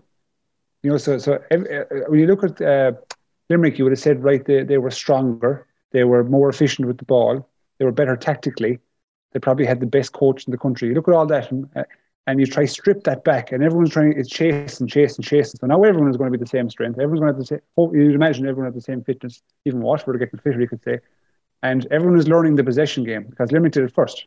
You know, well, Cork did it first, obviously years and years ago. But in the most modern game, let's say mixing between power and pace and, and ball retention, Limerick did it first.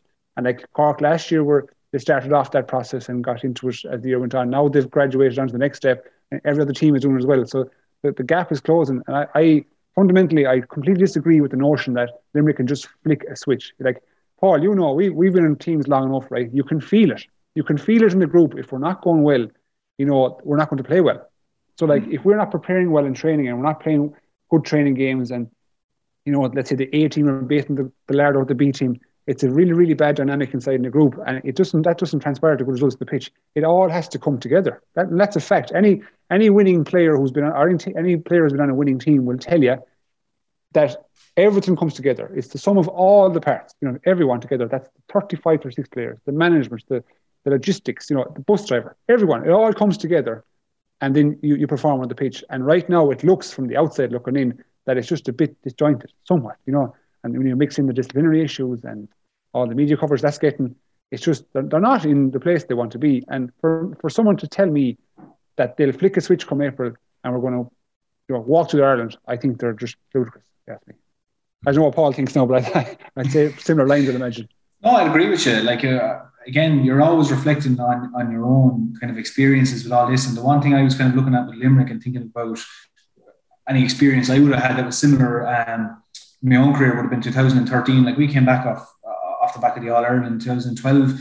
We still had majority of players. We had very little retirements. Um, and we went into that and Dublin caught us on the hop in Portlaoise. We went to a draw match um, the following week, Dublin Betis in Portlaoise, and then we were facing into a qualifiers where matches were coming week on week, and we're, we're having to address the problems without really fully training, which is a problem. You know, you want to get out into the pitch and you want to be able to test your mental against each other, and we weren't able to do that. So the only way that we were actually trying to answer the questions was on the pitch, and you know, Dublin Betis the following week we had to go and play Tip in the park. And great match, we won it, but it was kind of rider over, back to the wall stuff, and it was brilliant performance. But we had, I think it was the following week or maybe two weeks later, we played Cork down uh, in uh, in Thurles. And the thing about it is, you might say that a week or two weeks is enough time. Like people say, oh, they got out of jail today, they'll be right the next day. But like you said, James, you don't just turn it on. There's a it, usually there's a few things that are underlying there that it takes a few weeks to address it. But if you're not getting a few weeks between games, you're you're kind of you're going from game to game, hoping that you, you you get you correct one thing at a time. And that's I think what we're kind of saying about Limerick is that okay, they have the few things like the disciplinary and they're not working harder than other teams closer gets to, to championship, the less time they have to start rectifying that. If they show this at the start of the league and then they gradually start to correct it, we'd be going, ah, the indicators are here, they're starting to come back. They just haven't shown it to us yet. And like we said, none of us here are saying that they won't get it right. Like you said, Will, like they just haven't shown it to us yet that they're going to correct it. So you're dead right, James. You won't turn it on overnight. It'll take a few weeks, but each week that you don't turn it on, it's a week closer to championship. And once you get into championship, or round robin, call it what you want. Round robin sounds a nice way. It's championship. Uh, it's harder to correct it then. And the biggest thing about that, I would say, is that other teams smell that then. They smell blood. And, you know, if you're not showing it outwardly, you might even beat a team before the game starts. But if, if the other team kind of thinks that we go out here, lads, we're in with a chance here today, that feeds into their energy in the game. And it can be a tough place when you're going out week on week facing teams that smell blood, you know. So that's where I think that, that's what that's what I think we all think the, the issues are with Limerick at the moment. We'll talk about uh, again. We've talked about Cork a lot, but there was quite a few messages last week about Cork on the back of their win against Limerick, including Patrick Coleman. Did the beating in the All Ireland final last year maybe make a new monster in Cork? They look like All Ireland contenders at this stage. And also Cookman, who was wondering was a misspelling for Corkman when I read his comment, said agrees something different about Cork for sure. Very impressive on Sunday. That was the game against Limerick, uh, but don't write Limerick off. For me, Cork are certain contenders this year. We can put that to both you lads. From what we've seen so far, James, do Cork look like a team who when we get to I'm so tempted to say the first weekend in September here, but when we get to the second week in July, will we genuinely be looking at Cork being a contender in an All Ireland final this year? Yeah, I just again we can only assess what's put in front of us at the minute, and Cork have scored nine goals and 100 points in the league so far out of four games, so they're shooting the lights out, and that's 962 from play. That's that's massive scoring. You know what I mean? So everything is pointing to the fact that they're ready to put a run together, and I think uh, last year last year's experiences by getting through a very tight game against Kilkenny and obviously having the experience of the final against Limerick is will stand to them. I know it's a cliche, or it'll stand to them. It 100% will stand to them because that kind of that feeling of hurt, you know, of all the efforts that went in throughout the year, and that feeling of hurt and going up against Limerick. And I guarantee you, the Corklas, they begrudge Limerick a bit. There's a, there's, a, there's a hint of jealousy for what they've achieved, and they want that. They want that because, again, we go back to any winning team will tell you the best moment of any season is that five minutes after you win a game or if you if you if you're looking for in Ireland, it's that five ten minutes of just pure euphoria, and you're always chasing that, chasing that. So for any team who hasn't got it, you, you would do anything to go get it. And I'm looking at Cork this year, and and I, I have it in my head that they, they trained all winter. They were lifting weights all winter. They were they were planning all this all along. Let's say, and it's it's pure Corkness now, and the Red Sea is coming, and that's what I'm looking at now. I'm thinking, mm. geez, they look like that, you know. The players that they've blooded in, as well as the guys who've been there for the last number of years, look like they're all going in one direction. And like again, what we're saying a moment ago about Limerick being a bit disjointed. It's the opposite for Cork. They look very jointed, you know. So I think come, I was going to say the second Sunday in September myself or the first come the end of July or whenever it is, right? I think you'll be seeing, you'll be seeing Cork, Waterford, and Limerick just straight away. Like three three months of teams. That's where I'm, I'm, pointing towards. Ooh, right. That puts our, our Leinster Championship debate maybe for next weekend onto one side if uh, James reckons it's going to be a Munster fest when we get to the semi finals. Um, what do you reckon, Paul? I mean, you've spoken about Cork there a bit already, but later in the year, will this Cork style and everything we've been impressed by so far in the league, will that translate to them being a very hard team to beat the Liam McCarthy? Um, it's again still still hard to call. Uh, like I don't know why I have this air doubt over me just about Cork. Jury, is out here. The jury is out at the moment, and that's the thing about it. The one thing I will say is, look, you often hear lads saying you have to lose one before you win one in terms of All Ireland. So I, like I don't believe that myself, but certainly losing an All Ireland final, it'll it'll I suppose get rid of some of the not to say bad habits or anything, but if they're back in the same situation this year, you can guarantee they'll do a lot of things differently. Yeah. And a lot of those players who experienced it will go, Jesus, where was my head at before that final or whatever? It, it's an opportunity missed. You'll have that grief of losing the All Ireland final. And, you know, you're, you're, a different player from then on. Once you lose an All Ireland final, you're a completely different player.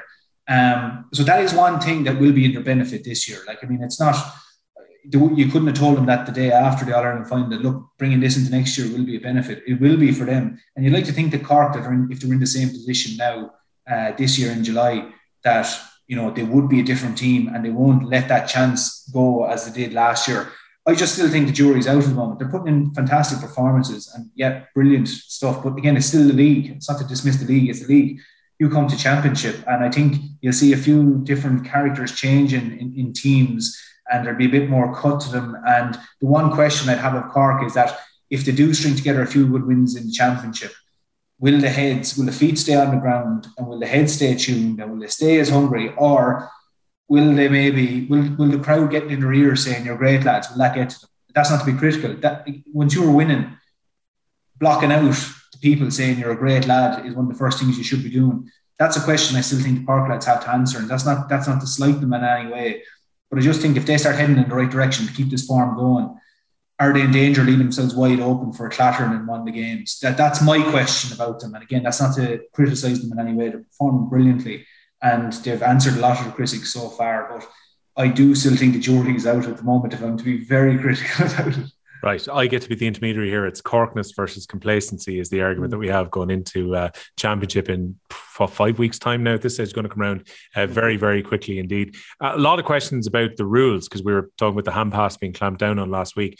M- my plan as things stand ahead of next week is we'll try and get a intercounty referee or maybe a former intercounty referee on next week uh, because on brew was one of the comments on the YouTube premiere last week raised a lot of points around the hurling rules and how they're applied and I'd say probably a lot of people saw the picture which was taken at the weekend, which is like four sequence of the picture uh, by James Crombie, which is Cian Lynch and John Conlon tangling. And you see Cian Lynch's hand coming around. Maybe it says a lot about his conditioning that he breaks John Conlon's hurl in half uh, with effectively a wrestling style clothesline, uh, which technically should have been called up as a foul, but it happened so quickly. And just the nature of players now going into effectively, James, what are like contact situations? You're wearing a rugby top at the moment, so it probably seems the right time to ask about this. That you know, players are now running into each other. A lot of the circumstances where these flicks and throws for hand passes are happening, players didn't kind of run into each other as much 10 or 15 years ago as they do right now.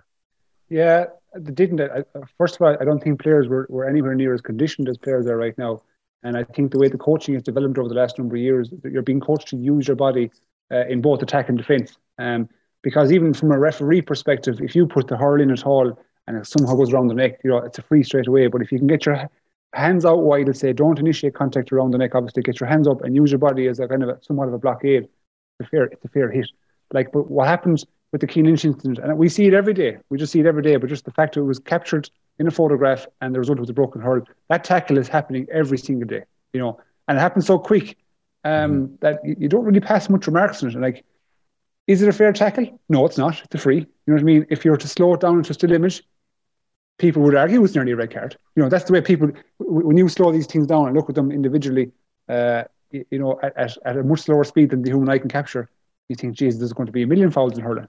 You know, but I just think the way the condition has, has evolved over hurling over the last probably, you know, it started off with Kilkenny, to be honest. Like, I remember looking at Jackie Tyrrell in college and this lad benching 100 kilos. And at, at the time, I was thinking, mother of God, he's an animal.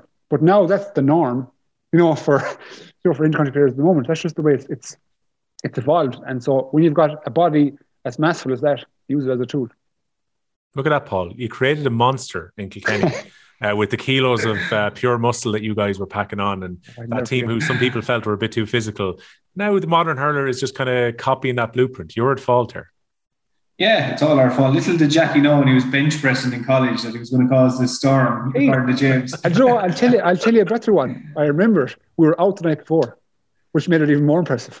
yeah. so that made it even more impressive. The yeah, but it, no, it, like James is right. One of the things I was thinking about as well, and like, there's no doubt players have got like you're, you're smaller players, uh, if you want to call it that, even on a GAA pitch. Now they're big men. You know, um, nearly a, a rule of thumb is that most players aren't under 75 kg anymore, 80 kg. Certainly not the lads that have been there a few years. They're banging on the muscle. And, you know, like you said, well, they're, they're colliding into each other. And I was kind of looking even at the weekend, and because the matches, let's say outside of Croke Park, you're playing in Ennis or you're playing in Walsh Park or whatever, the pitches are only marginally, let's say five meters here or 10 meters, let's say lengthways shorter.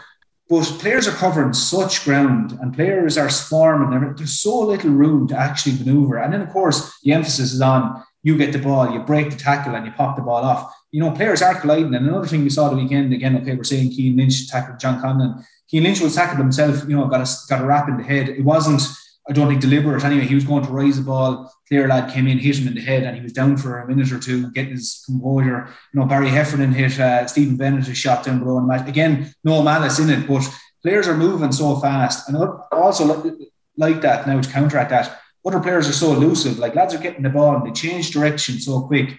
If you had your hands out making yourself big, as would be taught nearly day one when you're teaching young folk to hurl, you leave the hands out, and suddenly now you're dealing with players who are sprinting past you ducking past you, sidestepping, and you're handed out, wraps around the head.